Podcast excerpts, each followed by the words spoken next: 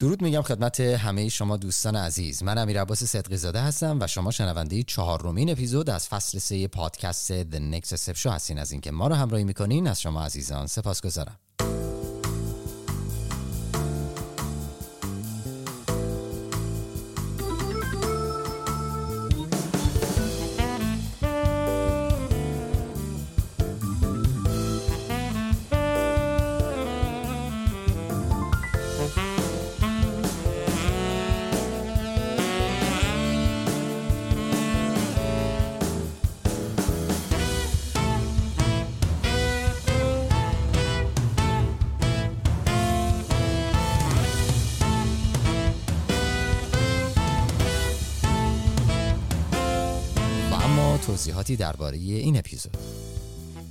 خدمت شما دوستان عزیز هستیم. با بخش دوم گفتگو با آقای دکتر علی میراقایی روانشناس و طرحواره درمانگری که به صورت خاص در زمینه چالش های روحی و روانی کارآفرینان و سرمایه گذاران مطالعه و فعالیت دارند.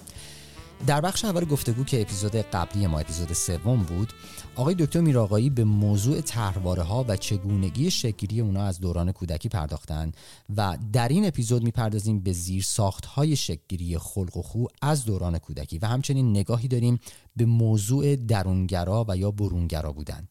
اینکه آیا داشتن ویژگی های شخصیتی درونگرا یا برونگرا آیا می‌تونه نقشی در فرایند موفقیت و یا شکست استارتاپ داشته باشه یا نه؟ موضوعی که در این اپیزود بهش می‌پردازیم و آقای دکتر با جوابای بسیار هوشمندانه و خیلی خوبی که ما میدن و مثال هم که البته می‌زنن به ما دقیقا میگن که این خصلت درونگرا و یا برونگرا بودن کجا می‌تونه خوب باشه و کجا می‌تونه بر ضد ما عمل بکنه. شاید این سوال برای شما پیش اومده باشه که چرا اصلا باید به این موضوع پرداخته بشه؟ من به عنوان یک آنترپرنر یا کارآفرین چرا اصلا باید وارد همچون گفتگویی بشم؟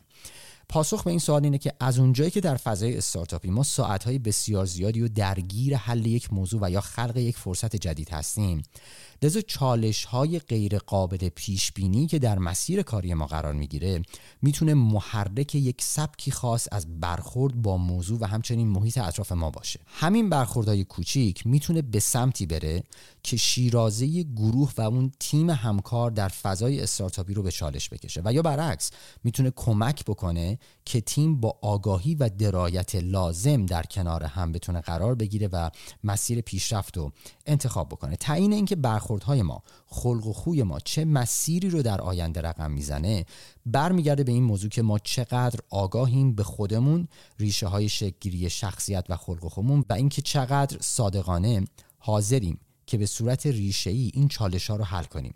چرا که دانستن این موضوعات و شناخت خودمون از خودمون می‌تونه کمک کنه که بتونیم در بزنگاه رو در رو شدن با چالش ها مچ خودمون رو بگیریم و از واکنش های احساسی که می‌تونه آسیبای جدی به تیم.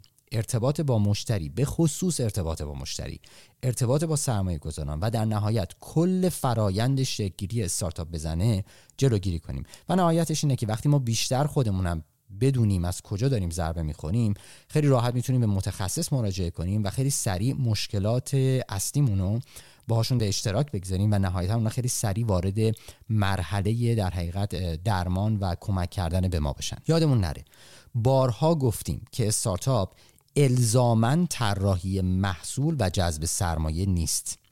بلکه مجموعی از عوامل مختلف در کنار هم که می‌تونه به ما و تیم ما کمک بکنه تا اعتبار لازم رو به دست بیاریم تا بتونیم نهایتا نظر سرمایه گذار مناسبمون و همچنین اون کوفندرها یا اون همبنیان گذارهایی که می‌خوایم و به دست بیاریم و در کنار هم بتونیم اون بیزنسمون رو بسازیم. تنها در این شرایطه که می‌تونیم با قدرت بگیم که در جایگاه یک لیدر و یا هم گذار و یا یک مدیر موفق هستیم که می‌تونه نتیجه بازی رو به نفع استارتاپ و تمام زینفعان حاضر در این کسب و کار تغییر بده.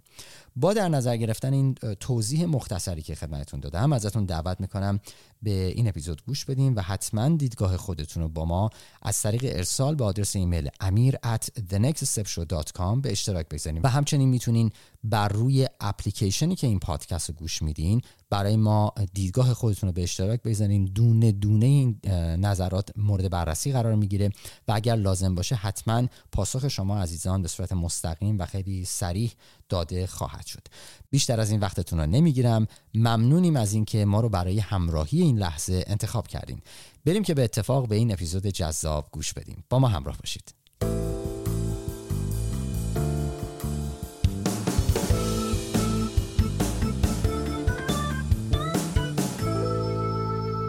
آقای دکتر میر آقایی سلام به برنامه خوش آمدین. سلام و احترام خدمت شما و همه شنوندگان عزیز من خدمت شما هستم. بسیار خوب. آقای دکتر ما اگر که موافق باشین یک مروری از جلسه قبل داشته باشیم و موضوع رو ادامه بدیم در زمینه ماجراهای ذهن و بحث طرحواره ها موافقم. خب بسیار خوب. همونطوری که تو جلسه قبل صحبت کردیم ما در واقع می‌خواستیم مقدماتی رو مطرح کنیم باز کنیم و توضیح بدیم که بفهمیم تحوار درمانی چی هست و تاکید کردیم بر روی سالهای اولیه زندگی و این نکته که هیچ موضوعی زمانی که توجه ما رو به خودش جلب می‌کنه و از نظر اموشنال برای ما مهم هست. از حافظه و ذهن ما پاک نمیشه و به احتمال زیاد اگه اون خاطره یا اون واقعه دردناک بودش باشه ما اون رو میفرستیم به ناخداگاهمون و احتمالا تا اینجا مشخص شده باشه که تحوار درمانی در واقع از اون بخش از شخصیت پرده برمیداره که تو ناخداگاه ما هست. و ما خیلی نسبت بهش هوشیار نیستیم آگاه نیستیم تو موقعیت های مختلف تو سنین بزرگسالی. خودش رو نشون میده ما رو دچار ناسازگاری می‌کنه برای ما مشکلاتی درست می‌کنه و ما فقط از احساسی که بهمون دست داده عمدتا احساسات منفی و احساسات تخریبی که هست آگاهیم. دیگه خیلی هوشیار و آگاه نیستیم. چه اتفاقاتی تو وجود ما گذشته و چه چیزی تو ذهن ما فعال شده که این مشکل برای ما به وجود اومده. و می‌خوایم بحث کنیم که تحروار درمانی از عمیقترین لایه های ذهن صحبت می‌کنه و ما رو می‌بره به گذشته و ناخداگاه و ریشه های اساسی شکلی مشکلاتمون. من یه خورده این مسئله رو یکم دیگه توضیح بدم تا برسیم به بحث های جدیدمون که این جلسه می‌خوایم به اون بپردازیم. ببینید ما انسان ها هممون وقتی که به دنیا میاییم با یه ساختار احساسی و روانی سالم به دنیا میاییم. بد و خوب رو خیلی نمی‌دونیم وقتی نوزادیم. چیزی به عنوان خشم و تنفر و تعجب و غم و اینجور چیز می‌دونیم این احساسات بعدا تو وجود ما شکل می‌گیرن. ولی به تدریج که بزرگ میشیم اطرافیان والدین ما مخصوصا چیزهای متفاوتی رو به ما یاد میدن. یاد میدن که دنیا اونطوری که ما می‌خواستیم نیست تر توش هست محرومیت هست انتقاد بیتوجهی بدرفتاری و خیلی مسائل اینچنینی پیش روی ماست. من یه سوالی رو می‌خوام مطرح بکنم. هر همه دوستانی که صدای ما رو میشنون برای لحظاتی سعی کنن به این سوال پاسخ بدن. اونم اینی که اولین احساس خودآگاهی که ما تو زندگیمون نشون میدیم چه احساسیه چه هیجانیه؟ شما می‌دونید؟ هیجانی که نشون هیجان دیدن پدر و مادر؟ خب وقتی ما پدر و مادرمون رو می‌بینیم چیکار می‌کنیم؟ دست و پا می‌زنیم. خب وقتی بچه‌ایم خیلی به اشتیاق میایم دست و پا می‌زنیم واکنش نشون میدیم در حقیقت. یا میخندیم. آها میخندیم. آفرین. ببینید با وجود اینی که بینایی یک نوزاد تا شیش ماهگی درست حسابی شکل نمی‌گیره منتها تو سن سه هفتگی بچه ها لبخند می‌زنن. ما به این میگیم لبخند اجتماعی. این لبخند پیامیه که بچه به اطراف خودش صادر می‌کنه مبنی بر اینی که من چه چیزی نیاز دارم و ساختار روانی من پذیرای چه چیزهایی هست. روز اولی که روزهای اول یا هفته اولی که ما به دنیا میایم غم نداریم تعجب نداریم تنفر و خشم اونجور چیزها نداریم. بنابراین اون احساسی که برای اولین بار نشون میدیم لبخند و خنده هست و انگار که می‌خوایم چارچوب ارتباطیمون رو با دنیای پیرامونمون مشخص کنیم. و جالب اینجاست که باید بدونیم که بچه ها کاملا بیپناهن ناتوانن ضعیفن درماندن و به شدت آسیب و برای مراقبت از خودشون هیچ کاری از دستشون متاسفانه بر نمیاد. عمده ترین کاری که از دستشون برمیاد همین لبخند زدن و دست و پا تکون دادن و کارهای اینچنینیه که تکامل تو وجود بچه ها به در واقع امانت گذاشته شده که از این ابزارها استفاده کنن برای اینی که پذیرش و محبت اطرافیان را به خودشون جلب بکنن. منتها تو اکثر مواقع ما شاهد اتفاقات متاسفانه ناخوشایندی هستیم. چرا ما داریم هی داریم راجع به دوران کودکی بحث می‌کنیم و اون رو برجسته می‌کنیم تو بحثامون؟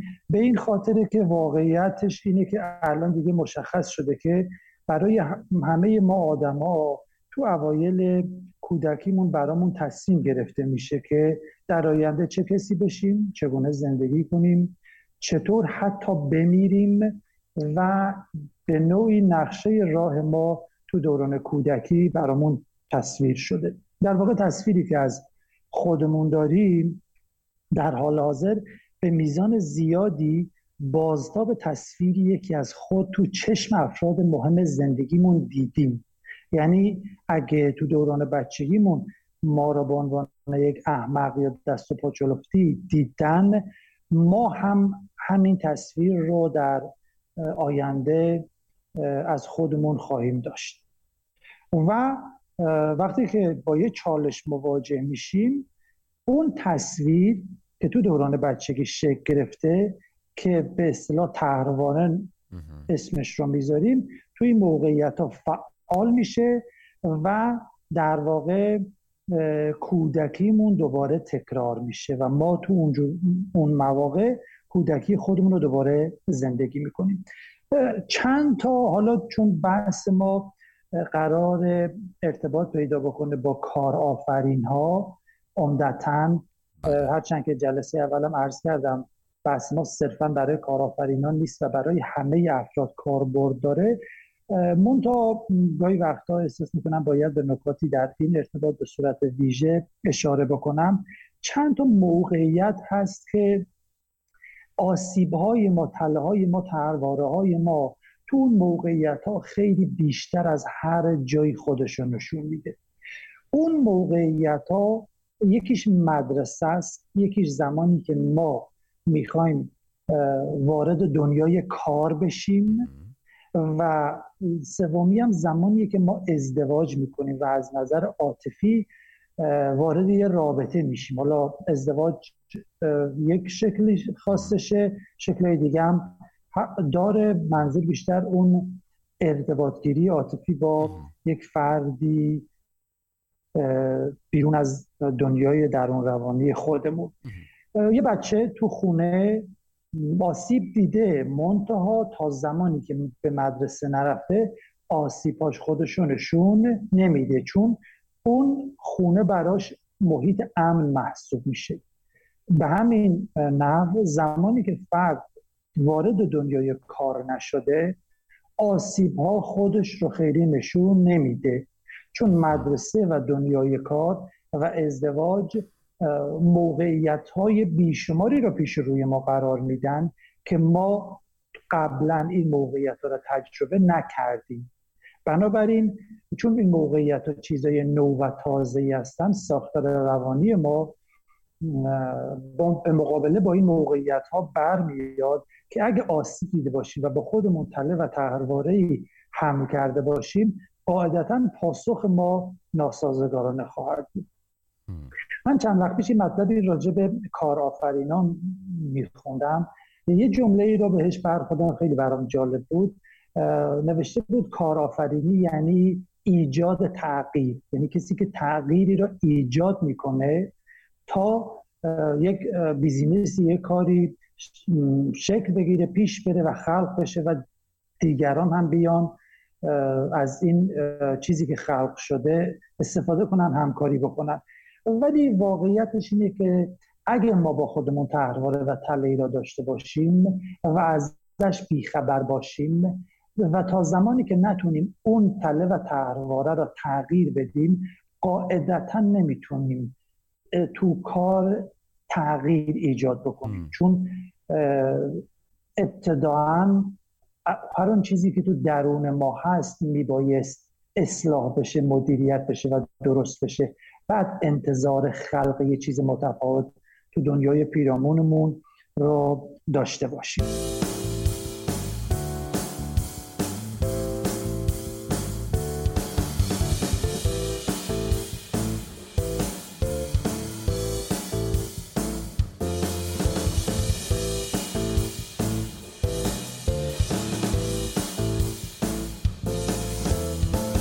شما اشاره کردیم به این موضوع که تمام آنچه که بودش ما رو در دنیای فعلی آنچه که داریم تجربهش می‌کنیم تعیین می‌کنه بله. در ابتدای کودکی ماست که به ما میگه که ما چه نوع زندگی رو انتخاب خواهیم کرد در آینده چگونه رفتار می‌کنیم چه پارتنری رو انتخاب می‌کنیم و نهایتا مرگ ما به چه شکل خواهد بود خب الان این سوالی که برای من داره پیش میاد که ما در بخصوص دنیای کارآفرینی دنیای بیزنس شخصیت هایی داریم که بسیار کودکیه در حقیقت سختی رو داشتن. از خود استیو جابز بگیریم که یک یتیم به مفهوم واقعی کلمه بود و همینطوری می‌تونیم بیاین جلو بیشمار هستن.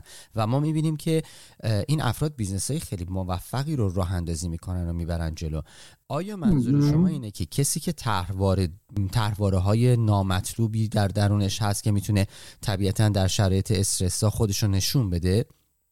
این افراد عموما احتمال اینکه بتونن در دنیای کسب و کار به خصوص دنیای کارآفرینی که سراپا درگیری و در حقیقت یک ورود به دنیای ناشناخته هاست که پر از چالشه یعنی منظور شما اینه که ممکنه این افراد نتونن تو این دنیا وارد شن و نتونن موفق شن یا من برداشتم اشتباه از صحبت شما؟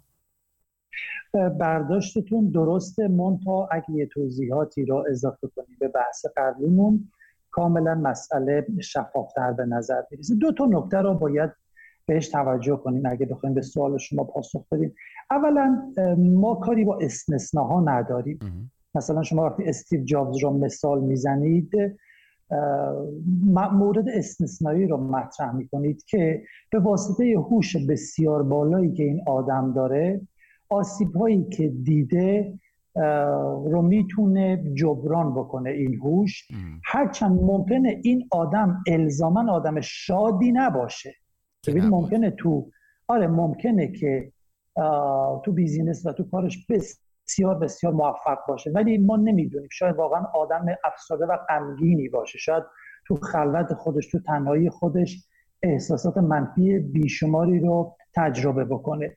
علاوه بر این که ما حالا استثناها را کار نداریم یه چیزی که باید بهش توجه بکنیم و اتفاقا بحث امروزمون هم هست و شما پیش پیش سوالش رو مطرح کردید اینه که اگه بخوایم تهرواره رو بفهمیم باید چند تا مسئله رو بهشون توجه بکنیم. در واقع ما بهش میگیم توجه به این نکات ما رو یاری خواهد رسوند که تهرواره رو فرمول بندی کنیم و ساز و کارهاش رو بهتر درک بکنیم. اولین چیزی که می‌خوام برای فرمول بندی تهرواره بهش اشاره بکنم که به نوعی پاسخ سوال شما هم هست خلق و خوب یک مفهومی به نام خلق و خوب خلق و خوب یعنی چی؟ خلق و خوب یعنی ویژگی های خاصی که ما با خودمون به صورت ژنتیکی به این دنیا میاریم و کاملا مبنای ژنتیکی دارن و محیط تعیین کننده نوع اون نیستن. برای شروع هرچند که در ادامه تاثیراتی رو رو خلق و خوها خواهند گذاشت. ببینید شما احتمالا شما و همه دوستانی که گفتگوی ما رو میشنون بچه ها رو متفاوت ارزیابی کردن. یه بچه ای رو ممکنه بدخواب دیده باشن یه بچه ای رو خیلی راحت شبا تا صبح میخوابه. یک بچه ممکنه توی یه جای خیلی شلوغ خوابش ببره. یه بچه ممکنه با کوچکترین صدایی از خواب بیدار باشه. به همین منوال یه بچه ممکنه در برابر تغییرات پایدارتر به نظر بیاد. یه بچه ممکنه بیثباتتر واکنش نشون بده. یه بچه خوشبینی رو با خودش به این دنیا میاره و یه بچه بدبینی. با متاسفانه این حقیقت داره که خوشبین بودن و بدبین بودن یک معلفه ژنتیکی داره. و مثل هوش که ما هوشمون یه ویژگیه که تا حدود زیادی تحت تاثیر ژنتیکه و البته محیط بسیار تاثیر می‌ذاره. روش مثلا یک فردی با ضریب هوشی 140 با پتانسیل داشتن ضریب هوشی 140 وقتی به دنیا میاد شما این بچه رو ببر بذار توی یک محیط ضعیف از نظر از نظر رشدی مثل یک محیط روستایی چند بودی این فرد بسیاری از قابلیت ها و توانمندی هوشیش زایل میشه. مثلا شما فرض کن سواد رو نتونه کسب بکنه. بسیاری از توانمندی هوشیش از دست خواهد رفت.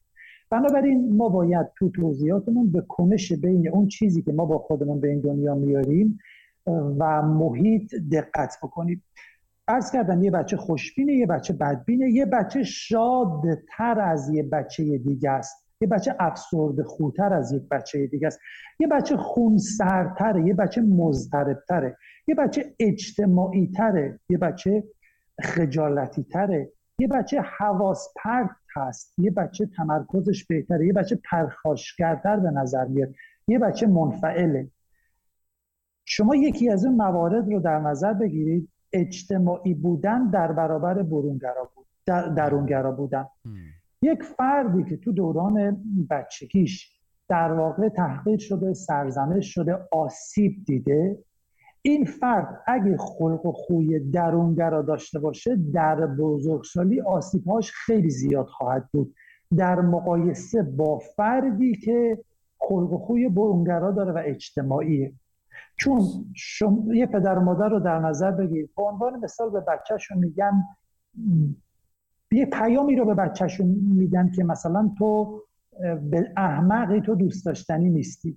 این بچه اگه خلق برونگرایی داشته باشه وقتی میاد تو مدرسه به واسطه برقراری ارتباط با این اون و معلم و دوستاش پذیرش کسب خواهد کرد از اون فضا. و این فرد هر چقدر داخل خونه آسیب ببینه میاد تو محیطش بخشی از آسیباش رو جبران می‌کنه. همین فرد رو در نظر بگیرید. مثلا تو سن بزرگسالی وقتی بخواد یه کار یا business ی رو شروع بکنه اگه خلق برونگرایی داشته باشه به واسطه connection های زیادی که برقرار می‌کنه فرصت شغلی بیشتری برای خودش فراهم می‌کنه. ولی اگه درونگرا باشه خلق خوی درونگرا به همراه آسیبی که تو دوران بچگی دیده از این فرد یک فرد آسیب دیده تر خواهد ساخت. منزویش می‌کنه یعنی درسته؟ دقیقا بله. بنابراین باید به این خلق و خوه بسیار بسیار توجه بکنیم. حالا یه کوچولو هم راجع به ارتباط بین خلق و خوف و محیط یکی دو نکته رو توضیح بدم چون هم بحث رو تکمیل می‌کنه هم احتمالا پاسخ دقیقتری به سوال شما خواهد بود. اونم اینی که هم خلق بر روی رفتار والدین تاثیر می‌ذاره و از طرف دیگه محیط می‌تونه خلق و خو رو تحت تاثیر قرار بده. یعنی چی؟ تو حالت اول مثلا یه کودک تحریک پذیر و پرخاشگر که خلق پرخاشگرگونه دارن اگه والدین بد رفتار و نابالغ هیجانی داشته باشه احتمال بیشتری وجود داره که این بچه کتک بخوره. تا, تا بچه ای که خلق خوی منفعلتر و پذیراتر داره و زود تسلیم میشه. اون بچه که خلق پرخاشگر داره وقتی وقتی والدین بد رفتار داره خب کتک بیشتری هم می‌خوره. از طرف دیگه گفتیم محیط می‌تونه خلق و خو رو تاثیر قرار بده. مثلا یه خانواده محبت آمیز و پذیرا بچه ای که خلق و خوی گوشه گیر داره رو تا حدود زیادی از لاک انزوا خارج می‌کنن. از طرف دیگه اگه محیط ترد کننده و تخریبی باشه یه بچه اجتماعی تا حدودی منزوی میشه.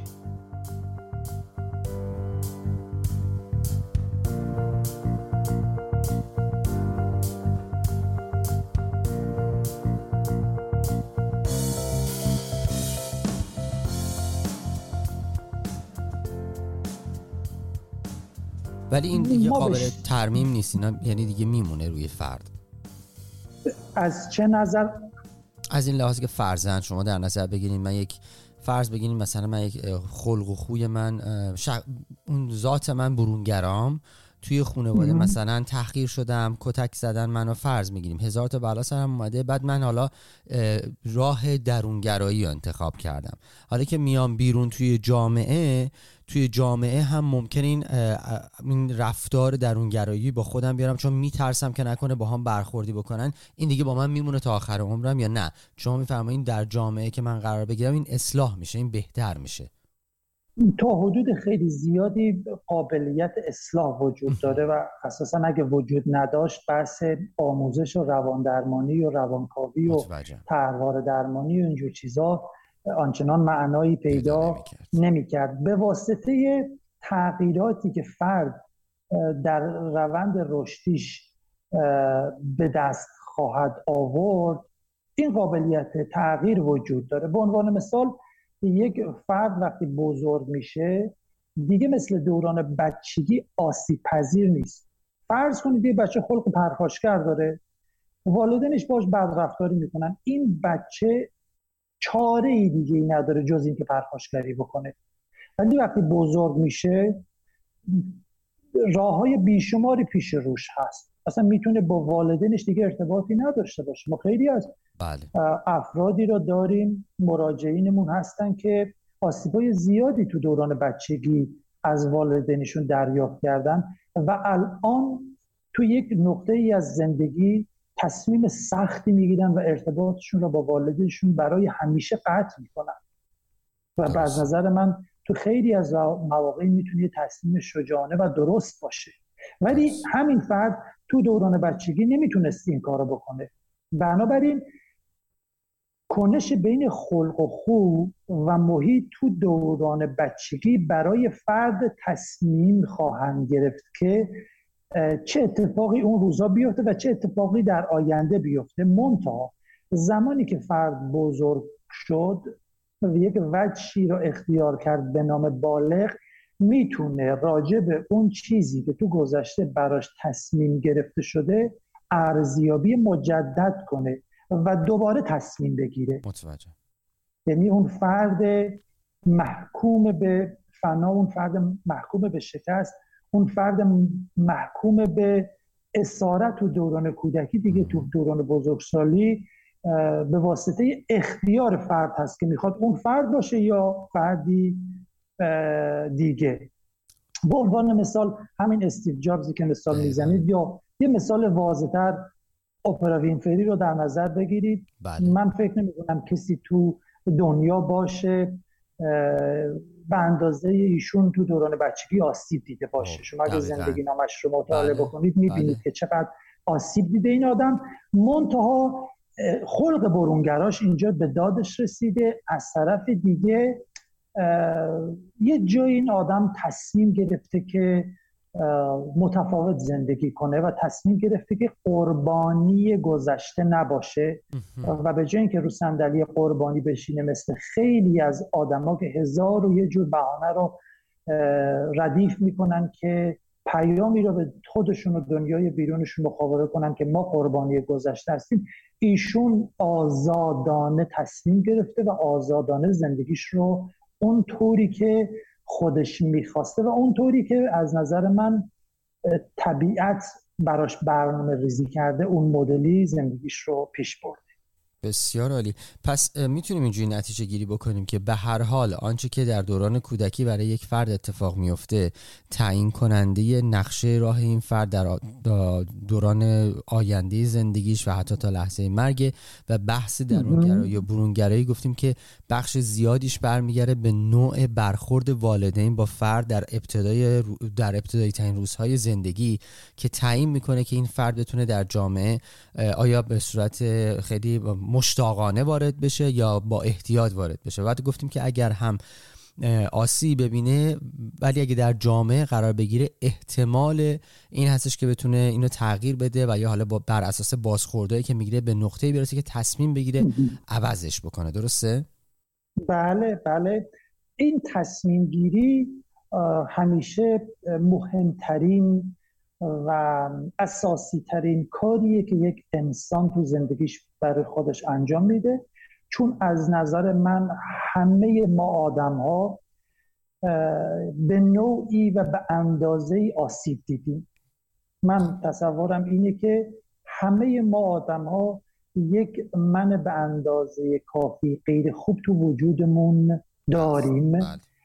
و اون هم به واسطه متاسفانه به واسطه پتانسیلیه که ما آدم ها برای تحت تاثیر قرار گرفتن در برابر آسیب ها تو وجودمون داریمش.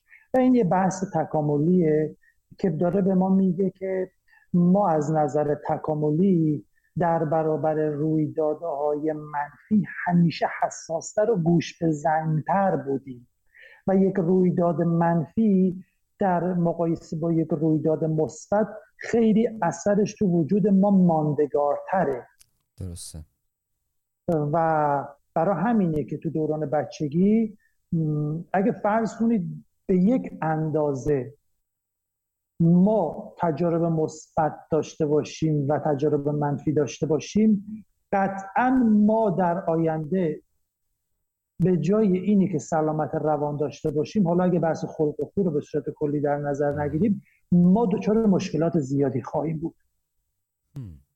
در حتی به نظر من تجارب خوشایند تو دوران کودکی اگه حتی دو برابر منفی ها باشن باز ما آسیب دیده ایم حتی به نظر من سه برابرم باشن باز ما آسیب دیده ایم به خاطر اینه که ما در برابر رویدادهای منفی آسیب پذیری بیشتری دارید شما اگه یک دونه سوس رو بندازید توی کاسه بزرگ گیلاس اون ارزش اون کاسه گیلاس از بین رفته دیگه براتون. دیگه هیچ جذابیتی نداره. این یه حقیقته که تو وجود ما هم هست. نه اینی که بگیم یک بار والدین اگه بچه رو تحقیر کنن حتی کتک بزنن سرزنش کنن این بچه برای همیشه آسیب دیده. تاکید من بیشتر بر اهمیت آسیب های دوران بچگی است که ما متاسفانه این پتانسیل رو داریم که در برابرشون حسابی آسیب بخوریم. به عنوان مثال اگه یک بار یک نوزاد یک فرد حالا نوزاد نه یک فرد 7 9 10 ساله مورد آزار جنسی قرار بگیره این فرد برای همیشه تو زندگیش تو بخش های مختلف زندگیش آسیب دیده و اثر این آسیب تو جاهای مختلف خودش رو نشون میده. یعنی همیشه نقش قربانی داره. می‌تونه خیلی از جاها این نقش قربانی رو ایفا کنه مگر اینی که اون اساسی ترین کاری که تو زندگی همه ما یک روزی باید اون رو انجام بدیم رو بخواد داشته باشه. همون خودشناسی همون تصمیم گیری و ارزیابی مجدد اون چیزی که برای ما تو دوران بچگی تصمیمش رو گرفتن به خودمون بگیم اون موقع من بالغ و من بزرگسال و من سالم و من آگاه و من توانمند نبودم. دیگران محیط ژنتیک برای من تصمیم گرفتن. الانی که من بالغ وجود داره من باید ریوایز کنم گذشته را. ببینم اون چیزی که برای من در نظر گرفتن اون نسخه که برای من پیچیدن. آیا من نسخه که برای من پیچیدن متناسب با من واقعیمه؟ متناسب با هر اون چیزی که میبایست باشم؟ یا نه یه چیز متفاوته. بنابراین منی که تو دوران بچگی تحقیر شدم مورد سرزنش واقع شدم. قطعا به من یک من غیر واقعی خواهد داد و اگه من یک زمانی نیام این تصمیم گیری مجدد را داشته باشم من به احتمال زیاد بر اساس اون من غیر واقعی زندگی خواهم کرد. چرا که زندگی کردن بر اساس اون من غیر واقعی آسان ترین کار ممکنه. ولو اینی که ما را تو زندگی دچار مشکلات زیادی بکنه. من خب. یه چیزی اومد توی ذهنم آقای دکتر. من یک سوالی برام الان ایجاد شده. خب خیلی وقتا صحبت که میشه میگن که افراد برونگرا به خصوص حالا تو جامعه آمریکایی این زمانی خیلی خیلی جا افتاده بود که افراد برونگرا افراد موفق ترین و باز من دوباره برمیگردم به اون حوزه مطالعه و کاری که می‌کنم ما در حوزه کارآفرینی اتفاقا افراد درونگرای خیلی موفقی می‌بینیم. از ایلان ماسک بگیرین از زاکربرگ بگیرین از خود استیو جابز بگیرین و بقیه کسانی که همین الان هستن دارن زندگی می‌کنن هستن و به شدت اتفاقا درونگرایی دارن.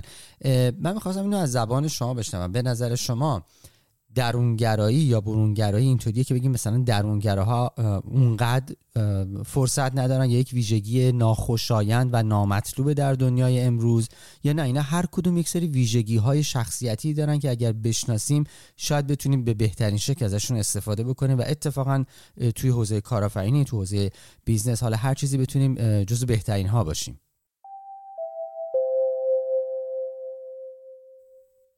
بله. من به اون قسمت دوم سوال یا نظر شما موافق ترم که اینها رو بشناسیم تا در کنش با محیط بهتر عملکرد داشته باشیم.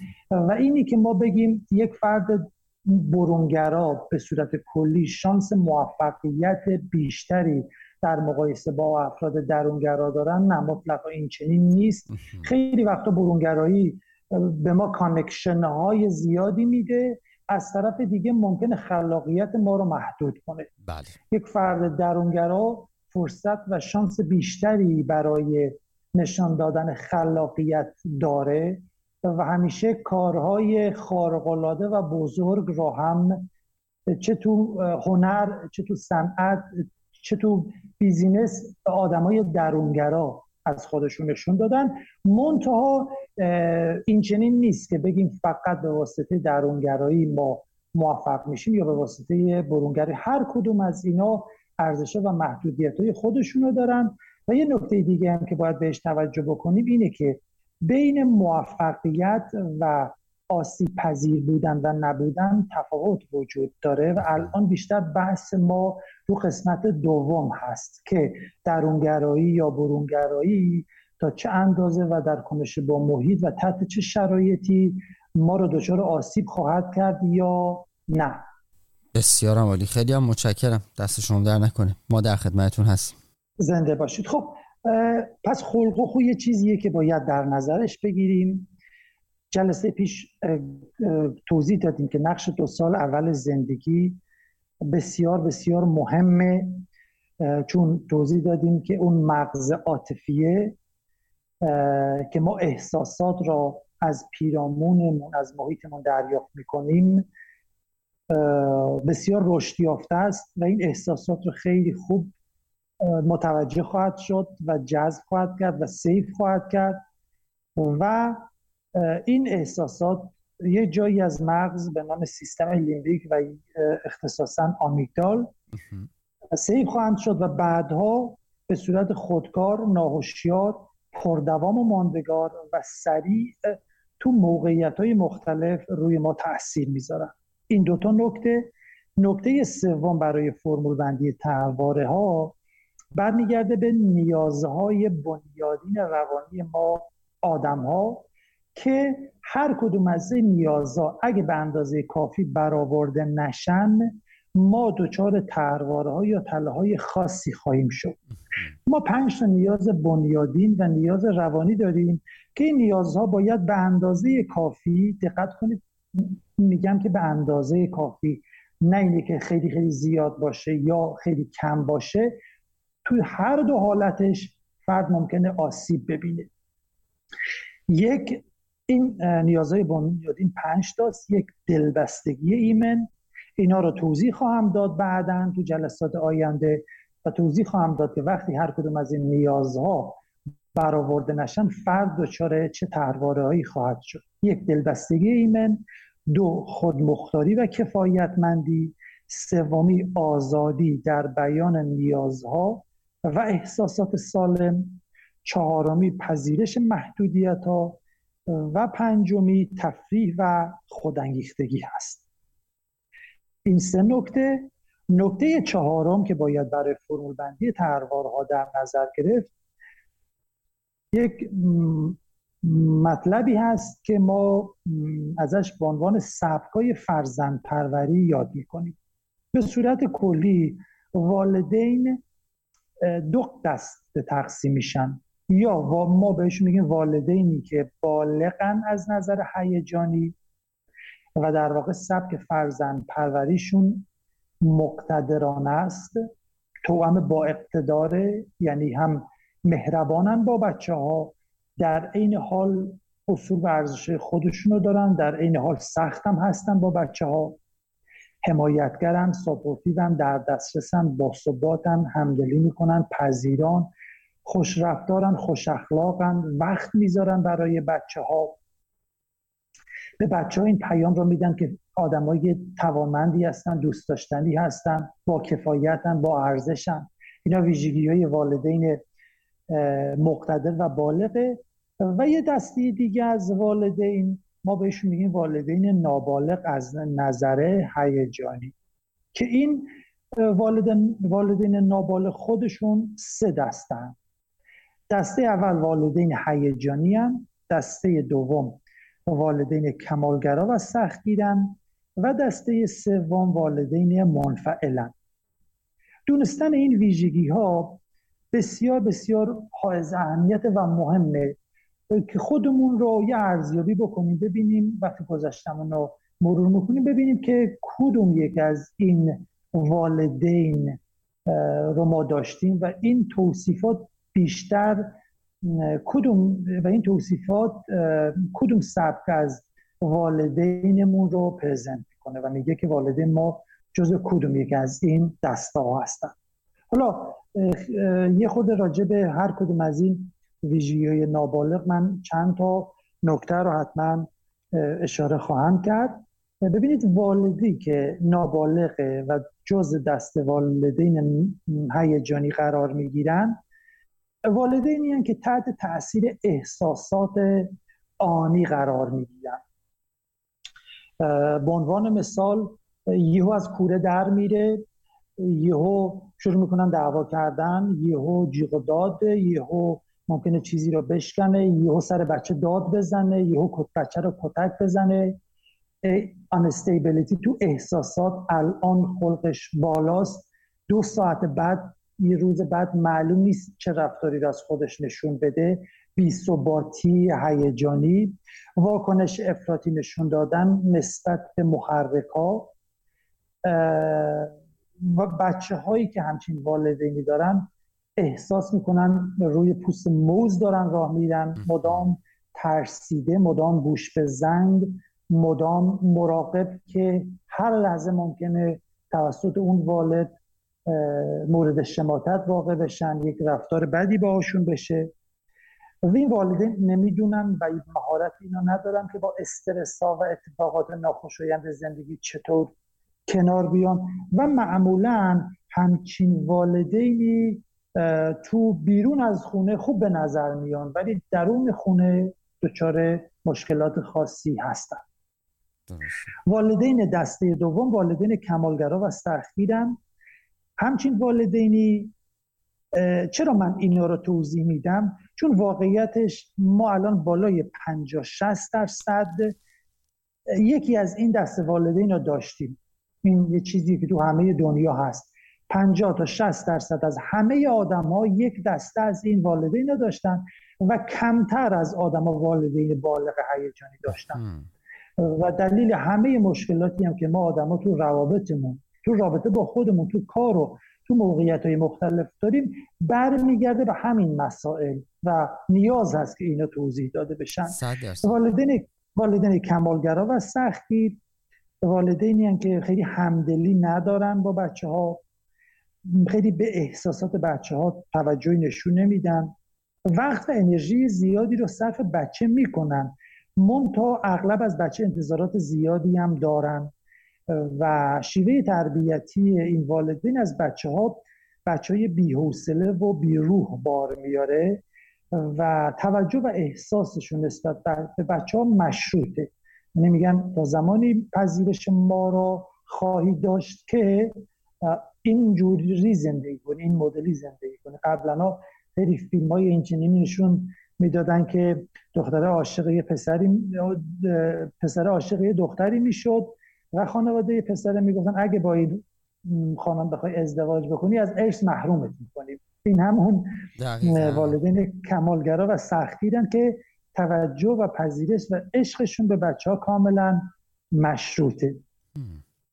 برای همچین والدین دسترسی به هدف خیلی اولویت داره. تا اینی که تو مسیر چطور زندگی کنن مثل اینی که والد از بچهش حتما می‌خواد فلان رشته دانشگاهی رو قبول بشه مدام مقایسه می‌کنن بچه ها رو با همسن سال خودشون گاهی وقت سرزنش سختگیری و خودشون معمولا والدینی هم که سختی زیاد کشیدن تو بچگیشون و قاعدتا والدین کنترلگری هم.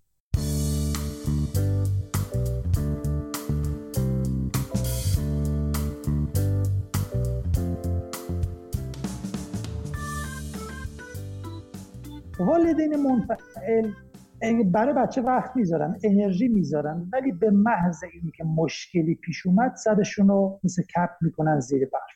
من قبل از صحبت با شما یک مراجعی رو داشتم که تعریف می‌کرد که از وقتی که طلاق گرفته والدینش بهش این پیام را دادن که حالا که تو طلاق گرفتی ما نمی‌تونیم سرمون رو تو بستگان و آشنایون بالا نگه داریم و یک سرشکستگی برای ما و به نوعی پذیرای این مسئله فرزندشون نبودن. ما به این نوعی میگیم والدینی که منفعلن. وقتی برای فرزندشون مشکلی پیش میاد همراهی و همدلی و حمایت رو ندارن و یک به یک نحوی جا می‌زنن. مثل کپ سرشون می‌کنن زیر برف. بنابراین وقتی مشکلی به وجود میاد فرار می‌کنن و خیلی قابلیت رهبری و هدایت بچه ها رو ندارن. و معمولا همچین افرادی والدین خودشون رو خیلی ضعیف میپندارن. مثلا من تو صحبت هم با مراجعینم متوجه شدم تو ارزیابیم تو جلسه اول ده دقیقه یه رو به اول یا حتی تو جلسه اول فرد از زندگیش میگه ولی خیلی اشاره به پدرش نمی‌کنه. و پدرش انگار جایگاهی تو زندگیش نداره. وقتی میگیم خب از پدرت برامون بگو میگن که خیلی نقشی تو زندگیمون نداشته. در واقع دارن یک سبک منفعلانه رو نشون میدن. در حقیقت پدر غایب بوده. بله پدری که وقتی که مشکلات برای بچه ها به وجود میاد قیبش می‌زنه و نیستش. بله. آقای دکتر من توی صحبت شما اتفاقا خیلی دلم می‌خواد اینو بعد از اینکه سوالم از شما مطرح کردم به دوستان عزیز شنونده هم بگم. شما به سه در حقیقت گروه مختلف تقسیم بندی کردیم والدین نابالغ هیجانی. یکی فهمیدین که گروهشون هستن که خیلی واکنشگران. و به شدت انفجاری عمل می‌کنن. خب این افراد به فرزندانی که به وجود میارن قاعدتا خیلی این بچه ها تو دنیای شک و شبهن هیچ وقت نمی‌تونن به قطعیت برسن. درسته؟ قاعدتا یکی از مشکلاتی که همچین بچه هایی خواهند داشت می‌تونن می‌تونه این باشه که به قضاوت های خودشون تو زندگیشون اعتماد ندارن. دقیقا. و من اینو بارها توی استارتاپ ها دیدم. کسانی که فاندرهای خیلی موفقن اومدن جلو و ایده های خیلی خوب دارن. نمی‌تونن یه جا نمی‌تونن وایسن روی حرفش. خودشون حتی نمی‌تونن وایسن و همیشه منتظرن یک نفر دیگه ای باشه یک advisor ی باشه یک کسی دیگه ای باشه.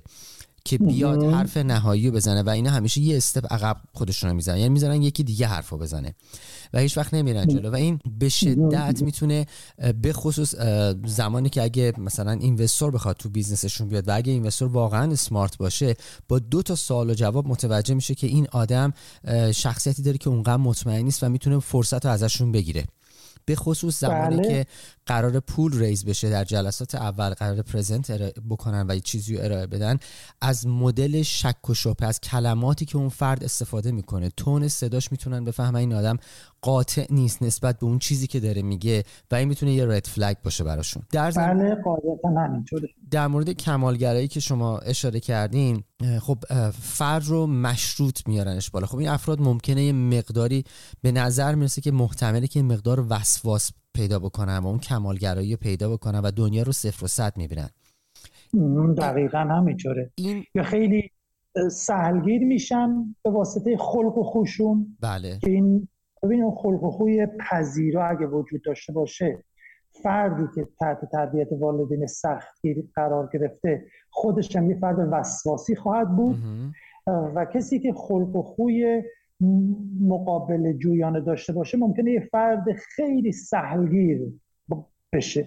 من مراجعی رو براتون تو مثال می‌زنم که یک پدر بسیار بسیار کمالگرا که خودش رتبه برتر کنکور سراسری بوده و از اساتید دانشگاه شریف به عنوان مثال دو تا بچه داره یه دختر و یه پسر. دختر مثل خودش شده کاملا و یک فرد وسواسی کمالگره و سختگیر عبوس افسرده غمگین و پسرش کاملا برعکس یک فردی که حالا به مواد روی آورده نمی‌دونم جمع دوستان و مدام پارتی کردن و این ور اونور رفتن و بی هدف و خیلی خیلی دیگه از اون ور بوم افتاده که خیلی زندگی رو خیلی آسان و سهلگیرانه باش برخورد کردن که به اهداف زندگیش هم قاعدتا همچین آدمی نمی‌رسه. نمی‌رسه. اون کسی هم که خیلی سختگیره ممکنه برسه. ولی الزاما آدم شادی نیست تو زندگی صد درصد. من جالبه. من مشاوری داشتم client ی رو داشتم در حقیقت تو همین Silicon Valley بله. عزیزی بودن که به شدت کودکی سخت داشت ما توی هر در حقیقت با هر یکی از client هامون که ارتباط برقرار می‌کنیم سعی می‌کنیم حتما یک گزارش از دوران کودکیشون و به حال مدلی که توی زندگی کردن بگیریم. چون خیلی تو بحث leadership خیلی برای ما مهمه و کاملا به ما میگه که با چه کسی طرفیم چجوری باید باش حرف بزنیم مثلا برندی که می‌خواد بسازه به چه شکل باید هدایت بشه. اینا خیلی دیتیلیه که ما حتما میریم سراغش. و جالب بود آقای دکتر ایشون با یک افتخاری صحبت می‌کرد در این زمینه. که من به شدت سختگیرم و واقعا ایشون یه خانمی بود که وحشتناک سختگیر بود. سه بار تیم عوض کرده بود و دم آخر با یکی از کوفندراش کارشون به دادگاه کشیده بود توی سیلیکون ولی. به خاطر اینکه به شدت کنترلگرا میشن این افراد. این بله. کسانی که والدین کمالگرا داشتن اینا به شدت کنترلگرا میشن به شدت دیتیل رو در میارن. در حالی که ما اصلا در فضای کارآفرینی داریم میگیم آقا این باید خیلی حالت فلکسیبل باشه به خاطر اینکه یه جایی اشتباه پیش میاد سریع بتونن درستش کنن و هیچ قطعیتی توش وجود نداره. و همین قضیه باعث شده بود کاست ایشون توی کارش توی مراحل اولیه خیلی بالا بره چون یه گروه رو می آورد. خب سخته دیگه شما یه گروه رو بخوای بیاری که به خودتون عادت بدین به شما اطمینان کنن به چشم اندازتون بعد اون گروه میان خلاقیتشون رو به کار ببرن می‌بینن شما نمی‌ذاری یعنی اون کنترل گرایی که می‌خواین چارچوب بدین به همه کس و همه چیز در ابتدای راه می‌تونه آسیب خیلی جدی به کارشون بذاره. و نهایتا بله. شما اشاره کردیم به بحث منفعل بودن. کارآفرینان و عزیزانی که خیلی هم زیاد هم میبینیمشون حالا شاید بیشتر به عنوان کسانی باشن که تو محیط های کارآفرینی میرن کار می‌کنن. کسانی که روی تعهداتشون و مدل کارشون نمی‌تونین حساب واکنین و هی دنبال بهانه ای میگردن برای اینکه مسئولیت بندازن گردن یکی دیگه یا یه اتفاق دیگه و بتونن شونه خالی کنن. اینا دقیقا چیزایی که تو فضای استارتاپ ها دیده میشه و اینوستورایی که سمارت باشن. واقعا به تک تک اینا توجه می‌کنن و بارها شده که ایده خیلی خوب بوده ولی به خاطر اینکه اون لیدرشپ درست خودش رو ستاپ نکرده یا گروهی که اون فرد دور خودش جمع کرده هم همگن نبودن همسو نبودن فرصت رو از دست دادن واسه سرمایه گذاری بله. ببخشید اگه من خود طولانی صحبت کردم در خواهش می‌کنم. مرسی بسیار عالی بود. از اینی که صحبت های من رو مستند می‌کنید با تجربیاتتون و مواردی که از نزدیک مشاهده می‌کنید. چون من بیشتر تو مطبم و شما تو بله. فضایی دارید فعالیت می‌کنید که در ارتباط با بحث کارآفرینی و کار مشاهدگری هاتون بیشتر هست. قاعدتا.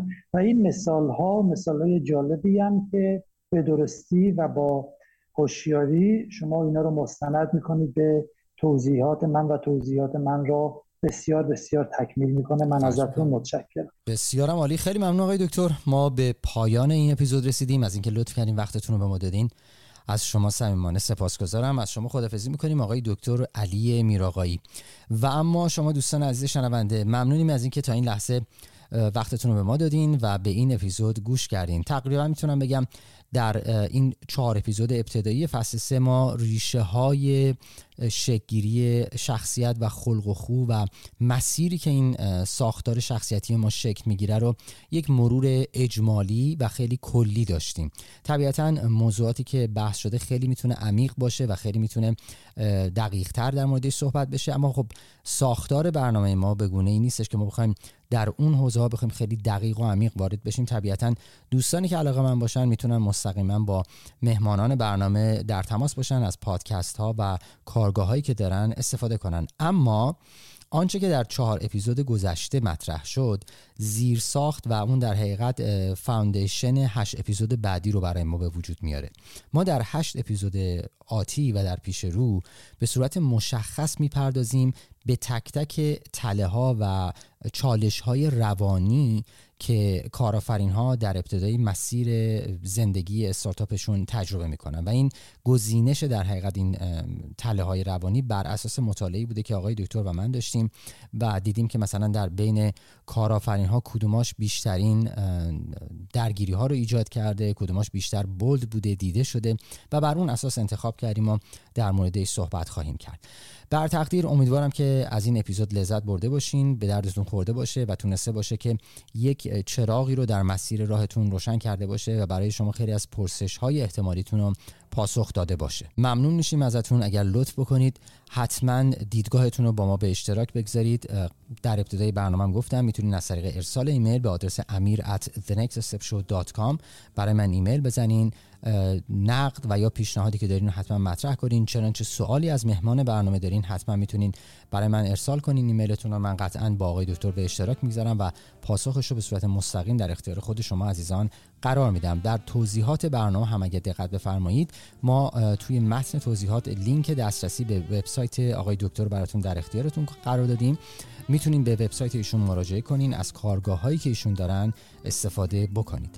تاکید می‌کنم چنانچه روی اپلیکیشنی که دارین این پادکست رو گوش میدین فرصتی براتون بود که بتونین دیدگاهتون رو به اشتراک بگذارین و به ما امتیاز بدین.